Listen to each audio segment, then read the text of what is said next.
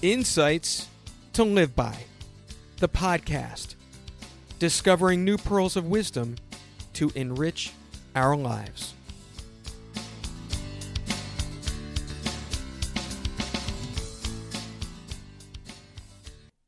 A very warm hello and welcome to Insights to Live By. I am your host, Matt Zinman. Wow, I am incredibly grateful today for what is a milestone episode 40. So I am feeling especially reflective, which brings us to a certain scenario. Now, let's say for a moment that we're just getting to know one another, and our conversation leads to my asking you to share your best advice that you often find yourself giving to others. And we all have those pearls of wisdom. And it might be something that a parent or grandparent or mentor instilled, or maybe these are life lessons that you've come to know through experience. And by now, I imagine you realize that we're talking about your insights to live by. Those are your Zisms. And with that, I'd love to share that I've just been having the best time doing the podcast, both the, the solo shows and the guest episodes, which, as you know, have the featured segment for others to reveal their insights to live by. And through the 20 plus guests, it's been fascinating to find that everyone has been different. Seriously, that's 70 plus insights with no two being the same. So I appreciate your following the show, and I think we're doing something special here. So, again, if you are so inclined, please feel welcome to invite others to listen in, as well as to leave a kind five star rating and even a review if you're feeling generous.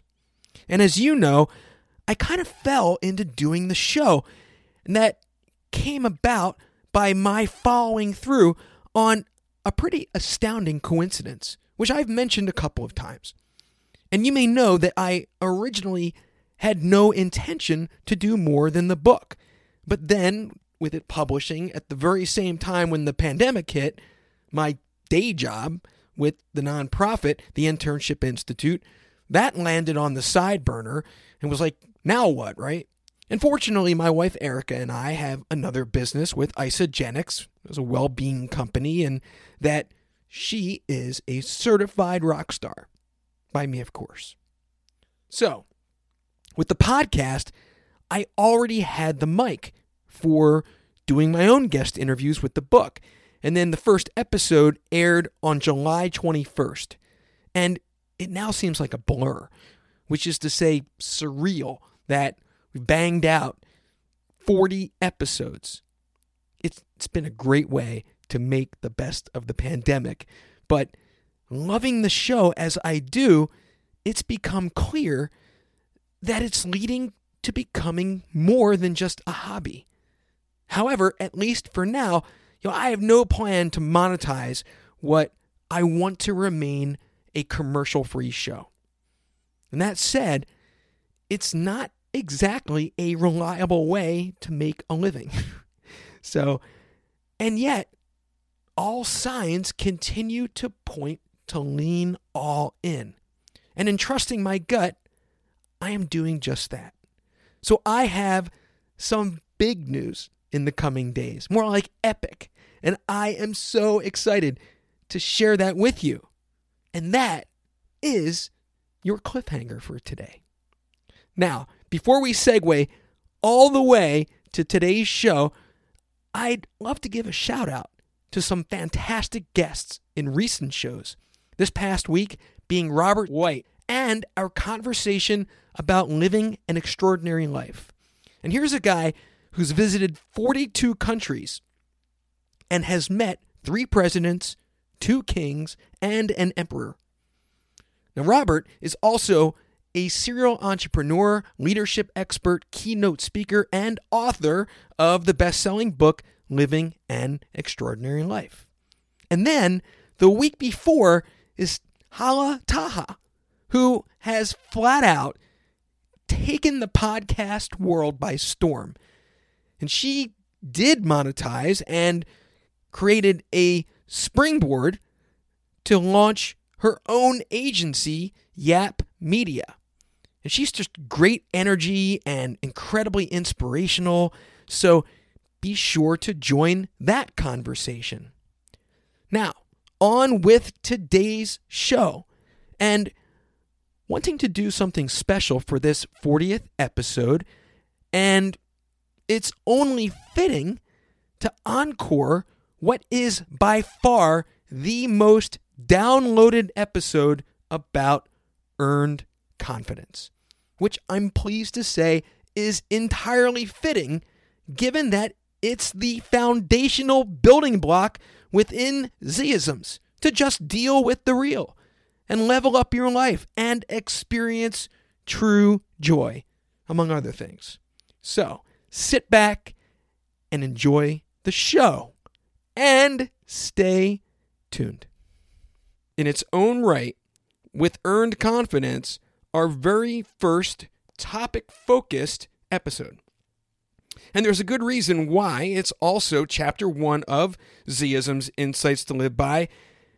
It really is that important. And lastly, before we go all in here, is one correction to something I said in episode zero, which is that the solo episodes will average 30 minutes and guest episodes will be about 45. And that does not seem to be turning out to be accurate. So, yes, I do make mistakes, and hereby embrace them. But the accurate answer is that we'll go as long as there is to go with the solo shows, with what I hope is a balance of not overdoing it. And I don't want to place restrictions to cut anything short, and I owe that to you, and I owe that to our guests sharing their insights. And if there's more to explore about those pearls of wisdom to put into action and enrich daily living, then that's worth seeing those conversations through okay, we may be getting close to your limit of not feeling bantered out. So let's focus all our energy on putting earned confidence into action. Every one of us identifies with having been through however much in our lives. Life happens, and we don't have a choice in the matter. We all encounter crises that require us to summon our courage and fortitude.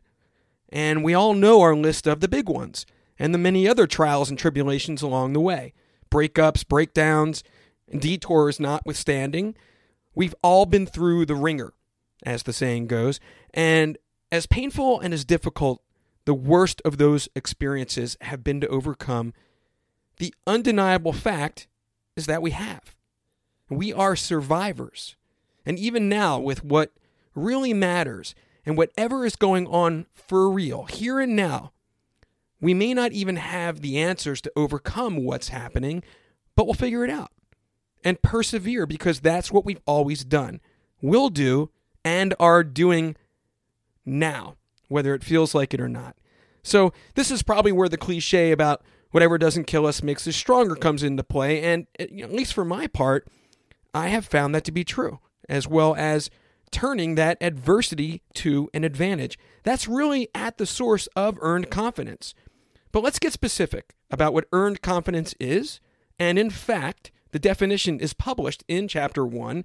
Aside from being a noun, earned confidence is an undeniable logic filter based on one's life experiences that proves it unnecessary to worry, be anxious, or make assumptions about uncertainties because one is fully capable to cope with actual occurrences in real time. In short, if you know you've been through your share of life challenges and survived, what is the point of worrying or being anxious about what you know you've proven to yourself. You are fully capable of coping and enduring with those actual occurrences in real time. And among other things, earned confidence enables us to apply the logic of experience to spare ourselves from that self inflicted stress and worry and anxiety. And once you buy into the undeniable fact that you are still standing, you'll also realize that earned confidence enables you to outsmart yourself.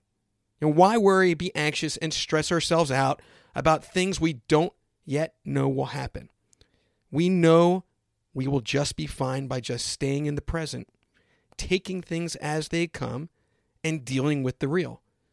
Avoid the what ifs and stick with the what is. Make the decision to trust yourself on this fact. If what you just heard sounded redundant, that's a good thing. I really hope you take a minute or two to really think this through for yourself because this is really about an irrefutable logic. What does it mean to put earned confidence into action, including to rid yourself of your self constructed barriers that prevent you from doing so? First off, when concerns come to mind, you got to call them out. Is it something that is actually happening here or now? Am I 100% certain that my worry is valid, which is to say, it's guaranteed to happen if it hasn't yet? Is it imminent and or inevitable? So it's incredibly freeing if you think about it and even more so when you decide not to worry or be anxious about something and assume that everything is okay. This is the mindset I want you to adopt as a grounding principle for daily living. Now, of course, it's not to say that it's without some challenges to apply because there are habits to unlearn as well as, you know, it takes practice to put earned confidence into action. And I've been putting it out there in my interviews and social media posts, for example, that babies aren't born worriers, which has been met with some skepticism on the, you know, nature nurture front.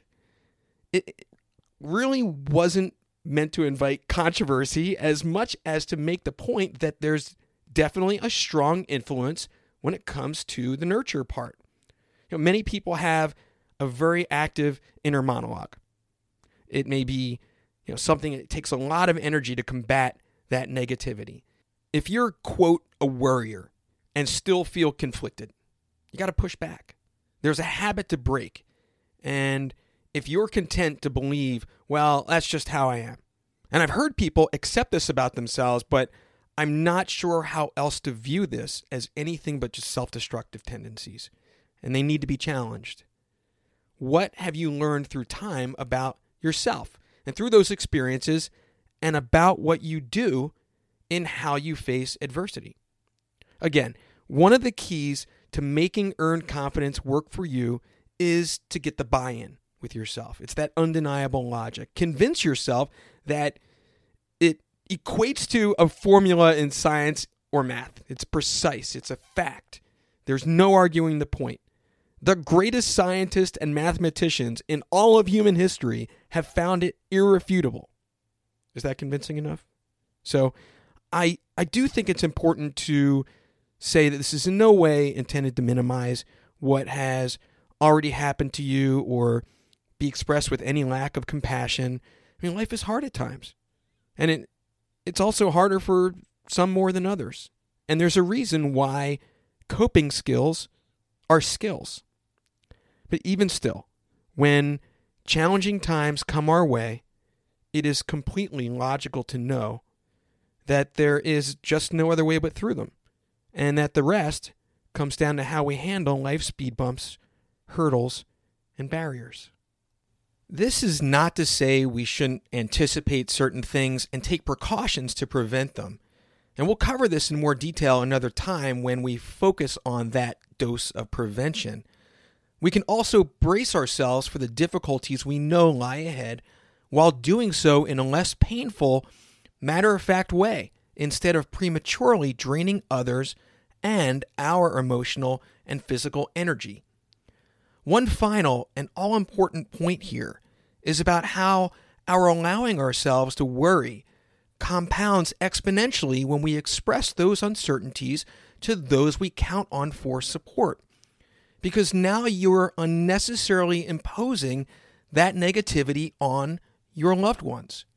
And of course, you're there to lean on one another when times are tough. But this is not that, at least not yet.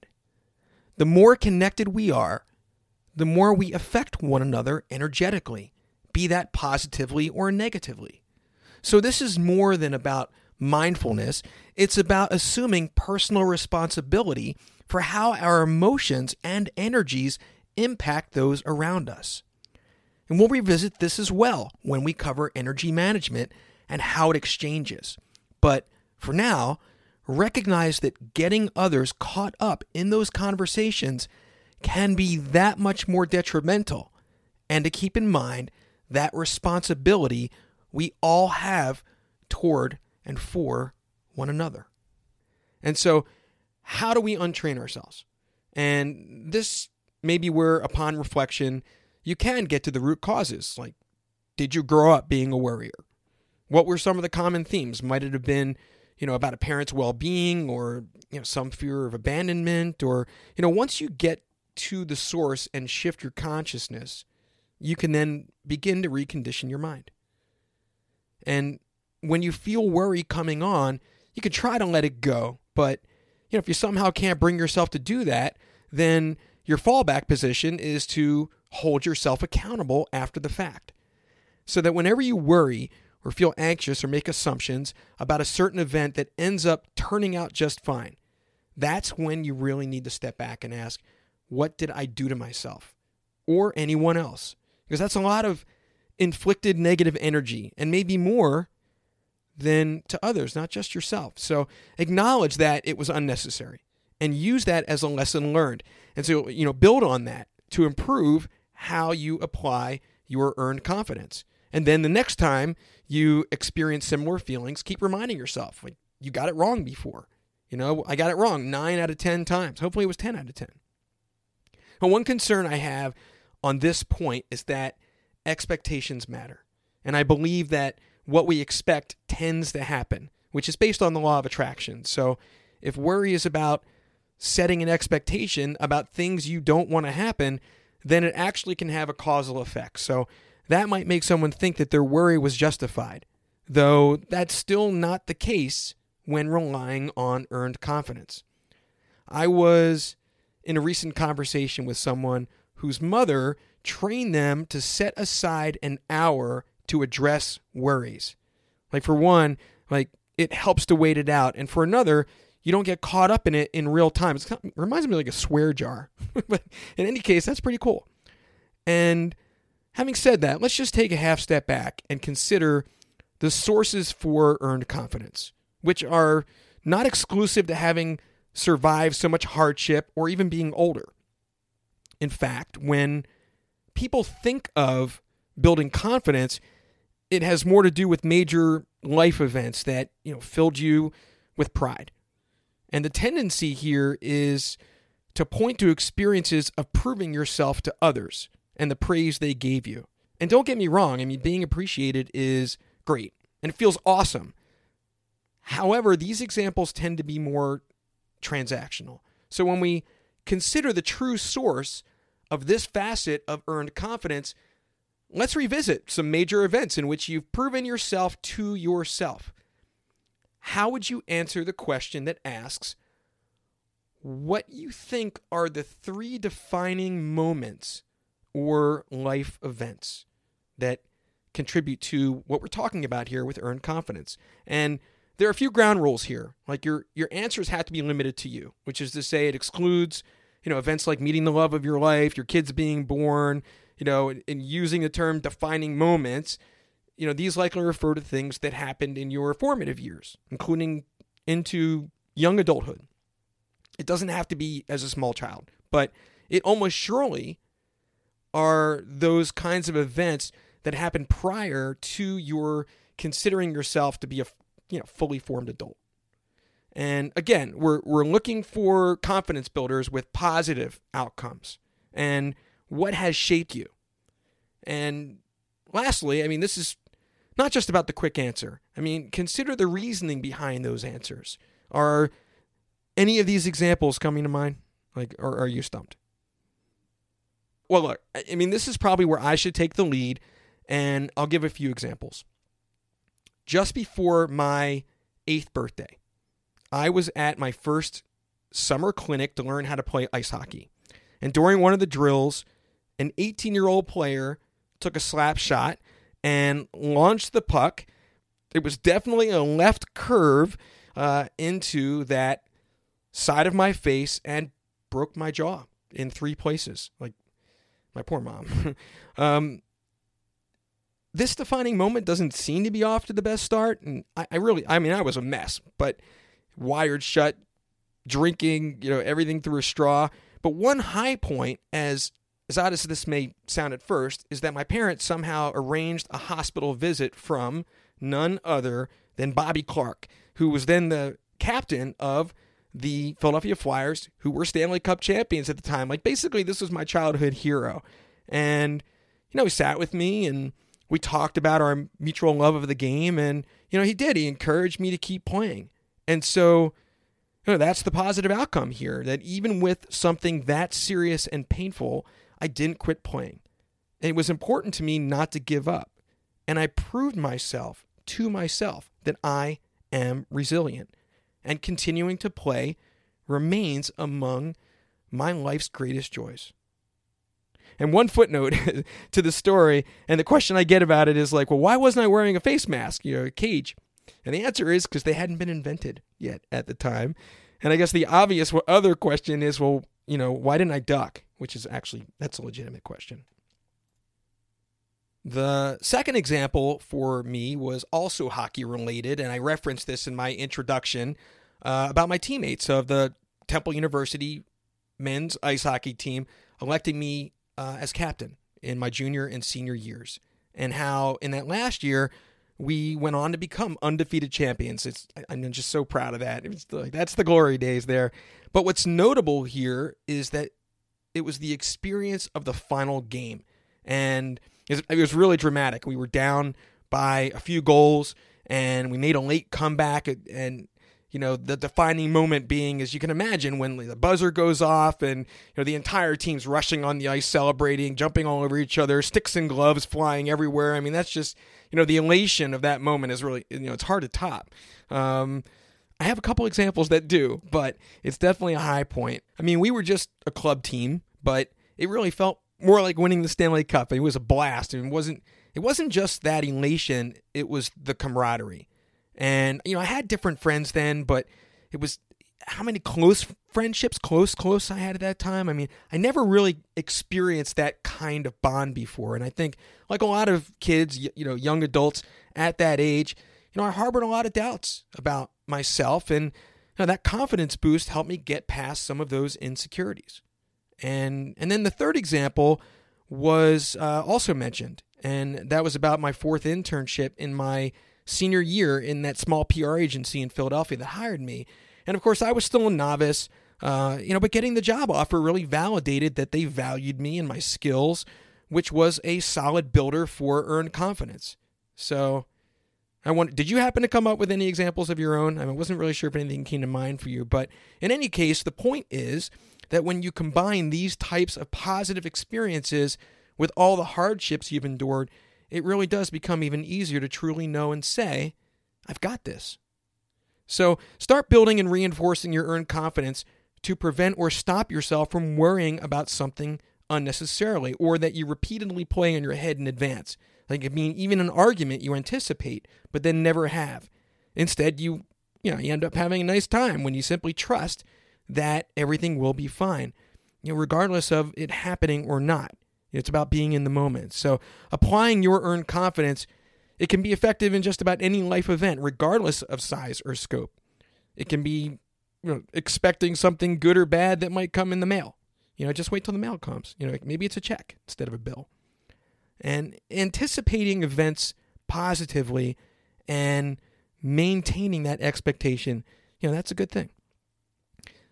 Something more than an everyday occurrence could be, you know, a medical situation like needing to have a biopsy just you know to be sure something's fine you know when you're getting a checkup and then you have to wait however many days to find out if you know the lab results are benign or if you need one of those you know and they're not you know would you need you know treatments with varying degrees of invasiveness physical pain and you know that long recovery it's hard to get that stuff out of your head that's a tough one but you do have the option to make a conscious decision to expect the best and know that you can deal with the worst. So we talked about some of the positive experiences to build on and you know then there are the not so positive ones. And all things being relative, you know, we've all been through that ringer and have had to strengthen our coping skills, you know, maybe even as a survival instinct. So you know, it's not like let's just say, well, oh, my dysfunctions or traumas were any worse. It's definitely not a competition. Uh, anyone should try to win, but you know, for me, one that strengthened me the most, still in and through my formative years, from about my junior year of high school uh, into my late twenties, uh, had to do with my mom, uh, which I alluded to before. And you know, back then at the onset of you know, whatever was happening, you know, my brothers and my sister, we knew something was wrong with her. We weren't really sure what, and our parents called a family meeting, which you know, was with a professional therapist, like family therapy meeting. So we were kind of bracing going in, and we weren't sure if it was terminal, but then found out it was. But what we didn't expect was that she had had a routine surgery before the blood was screened and contracted HIV. And she actually had the sad distinction of being among the first heterosexual women to get it. And you know, they they actually didn't tell us, my parents, until my mom became symptomatic, mainly because the stigma was so bad and they were actually afraid, which I can't even imagine. And the unfortunate reality is that, you know, she got the worst of it while you know everyone, uh, you know, including her, did our best to make the best of it, uh, which we did uh, as we you know, we lost more and more of her over those years. And you know, to be honest, I've I've never spoken about it uh, to this level of detail, but it's been you know 35 years since that that started, and it's coming up on 25 since she's gone. And and what I'm trying to get at here is that you know there were any number of times in the later years when we thought we'd lose her and then she'd pull through. And so after a while, it became clear that worrying and putting ourselves through that, you know, any greater anguish didn't do us any good. And we just had to take things as they came and accept, you know, what will be will be. And I'm sure a lot of people go through that.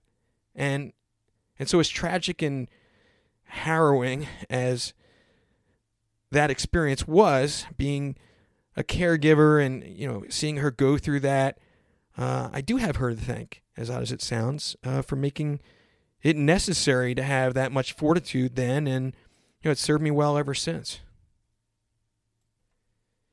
You know, the meaningful part for me is that I'm here right now, having survived that and all else, to be able to share this message in learning earn confidence through that experience and you know, do some good with it as a way to honor her so, as incredibly sad as it is, and I'm sure to hear it for the first time, uh, what I ask is that you feel good about the strength that it instilled in me, and by extension, I hope does for you. This does seem like the right time to switch gears, uh, to balance things out with you know, what I I definitely would regard as one of the most uplifting experiences uh, that also impacted me uh, you know, very deeply ever since. And it involved an encounter with a gentleman by the name of Patrick J. Jackson Jr. And Mr. Jackson was an industry superstar. I had the honor of meeting at my I was at my very first professional conference. And we were in the field of communication management, you know, more often referred to as public relations. And I have to pay respect to the fact that, you know, Pat delivered on his reputation. I mean, I'm not sure if he was the keynote speaker, but I easily recall that his presentation was well attended, standing room, uncomfortable temperature in the lecture hall, but everybody was happy to be there and just fully engaged. Uh, what a great speaker he was, you know, there at his best. And afterward was the typical meet and greet, you know, session where know, if you wanted to ha- ask him a question, attendees lined up and you know introduce themselves to the speaker and you know pose whatever question. And I don't really remember what I had in mind to ask, uh, to say to Mr. Jackson, or even my reasons why. But what I do recall is standing in line with like three or four people ahead of me and just trying to collect my thoughts, and my heart was racing. I, I distinctly remember it being more like thumping, like almost loud enough for others to hear it. It was like that feeling of, you know, when that friendly neighborhood police vehicle escorts you to the side of the road, that kind of comes to mind. I don't think that had happened to me yet. So it kind of, you know, really took me by surprise. I, I, I, never felt so nervous. And, you know, that didn't help matters. Uh, and it seemed more pronounced as I got closer to the front of the line and each person finished speaking with him. And I was wrestling with those self doubts and, you know, fears that he would think less of me. And on the outside, I would like to think, yeah, I maintained, I maintained a certain degree of poise and professionalism. Uh, however, I must have acted, you know, timidly in mentioning something to Mr. Jackson about the importance of, you know, the time he was about to take to speak with me. And in that moment, Pat went to what I'm sure was one of his favorite go-to impact lines, and he just stopped and with a mentor-like tone, he he asked, "Well, you know, isn't this your time too?"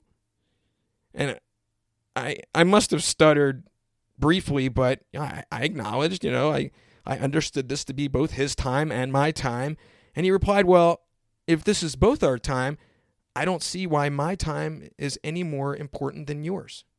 Now, what's your question? And I'll always remember how good that made me feel and just my nervousness just washed away that man changed my life right then and there.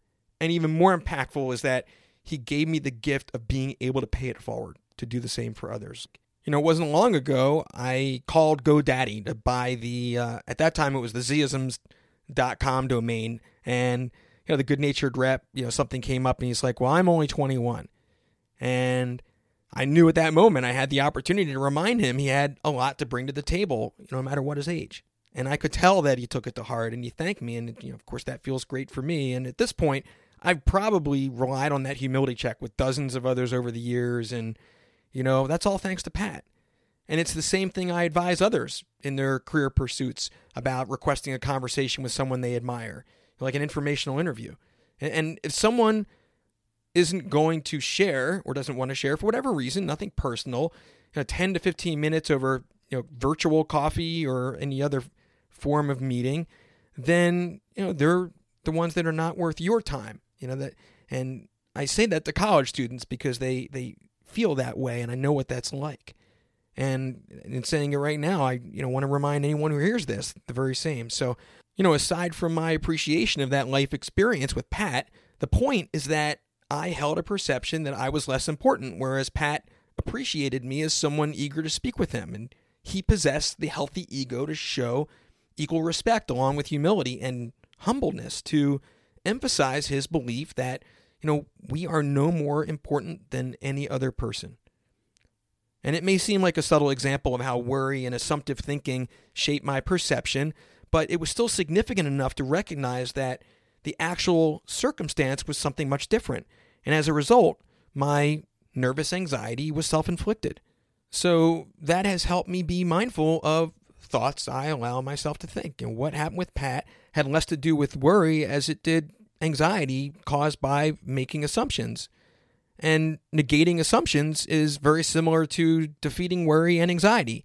And we'll think this through, you know, when we get to the topic of prevention. But in the meantime, as with letting worry get the best of you, I encourage you to confront yourself about prior assumptions being proven false. You, you can make less of them while considering the detrimental ones that you impose on yourself and others as part of managing stress levels overall. And the, the, fundamental challenge with combating all of these things we face is that we're all alone here.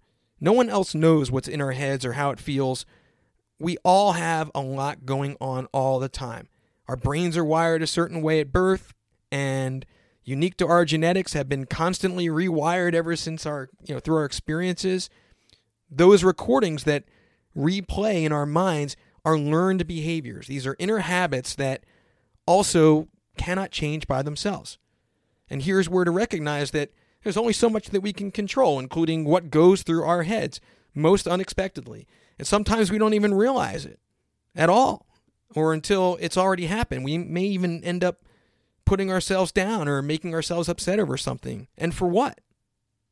Another important way of wielding your earned confidence is to let go of regrets.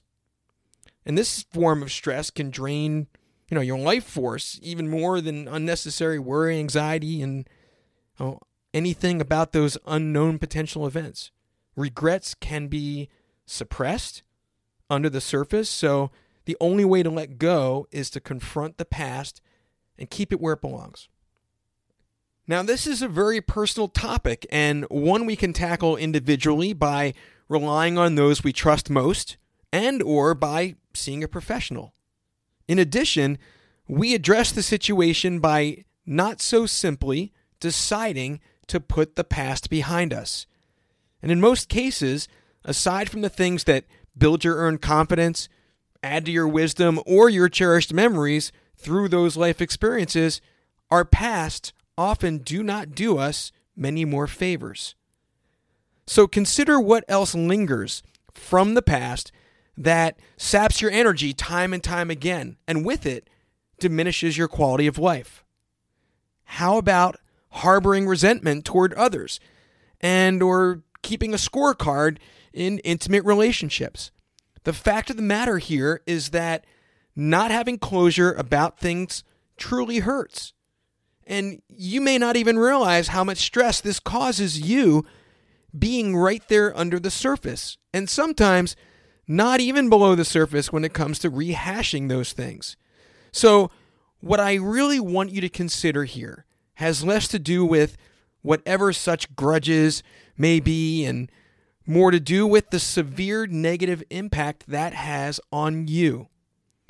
This is how to get out of your own way in terms of your ego and that anger, which is likely legitimate on some level. But rather than letting go in terms of forgiveness of others, make that forgiveness about you. Put yourself first by realizing not just how this harms you, but how much better your life will be by hitting that reset button, however it applies. And forgiveness is another one of those seven building blocks for life enrichment that I mentioned last episode about kindness. Whether that resentment is toward a neighbor, colleague, coworker, family member, or your significant other, why do that to yourself as well as others? What good comes of redigesting past regrets and rehashing resentments? Does doing that seem like you're being kind to yourself? Does keeping a scorecard in your intimate relationships help anything? Why would you do that to yourself? Being together is about making each other's lives better. As logical as it is, it's far from simple. For, for whatever reasons, many of us have that tendency to senselessly put ourselves through emotional pain which is really nothing short of self assault. And obvious as it seems, getting better at all of this and building earned confidence takes constant practice. And this is especially the case when it comes to thinking more optimistically and less pessimistically. So try focusing on gratitude instead. And here again is an essential application to trust your earned confidence within yourself. And it all takes proactive, conscious effort and habituation. What does it look like and mean to you to see things more optimistically? At the very least, lend yourself the perspective to view things differently, even if you don't believe it right away. It's a lot like forcing yourself to smile. It feels disingenuous at first, but it does give you a slight lift. And soon enough, it becomes and feels real. So here's where the advice to even fake it till you make it comes into play. All right, as we wind down, here's where I'd like to reinforce what we covered at the end of episode one about kindness being that foundational building block for earned confidence as well as life enrichment. Again, when people most often think of kindness, the more common reaction is that it's about being kind to others. But what we're specifically talking about here is about being kind to yourself. You know, just from an overall personal development standpoint, when you think of things like self esteem and self love, those things that you try to work toward, which you know can be a lot about getting out of the dysfunctions that we you know we all have to recover from, be that from our upbringing or what have you, or the events that have happened to us. Whatever those things mean to you. Many of us strive for that self-esteem and love, but it's elusive in part because it's just hard to get your arms around it and know how to pursue that. But when you look at something from the vantage point of quote why be anything less than kind to yourself, right? Again, that's the operative question to get the buy in. And if you can't answer that affirmatively, then you know where to start. But let's assume that you can. Then, on an ongoing basis, that's what's at the foundation of it all. So, as we just discussed about beating yourself up, stop it. Just stop it. It's straightforward that that's not being kind to yourself. It's just very concrete and it's universal. So if you rely on the just be kind to yourself principle, you know you can always build on that. Rely on your earned confidence to feel secure that everything or someone is okay. Like know that you know a meeting or event or concern on your calendar that's going to happen best case scenario. Replace those worries with hope. There's no need to overthink anything. Experience events in real time while trusting your gut and reacting moment by moment as best as you can. In any case, I hope putting your newfound earned confidence into action provides an added advantage to overcome whatever challenges as they arise, namely to avoid the things that take you out of the present, like worry, anxiety, assumptions, resentments, and regrets. Your goal is to try to maintain an amplified awareness by living in the moment and being proactive about practicing gratitude, experiencing true joy, all of which is at the heart of life enrichment. Of course, you may be facing any number of challenges here and now, and you will in the future. And sometimes there's just no other way but through. But knowing you'll do just as you've always done, you can trust that with your earned confidence, you've got this too. All right, that does it for this special 40th episode with the encore of the ever evolving guiding principle of Zisms. And for our next guest episode, joining us about knowing when to quit will be Kanur Behal, author of the forthcoming book, I Quit The Life Affirming Joy of Giving Up.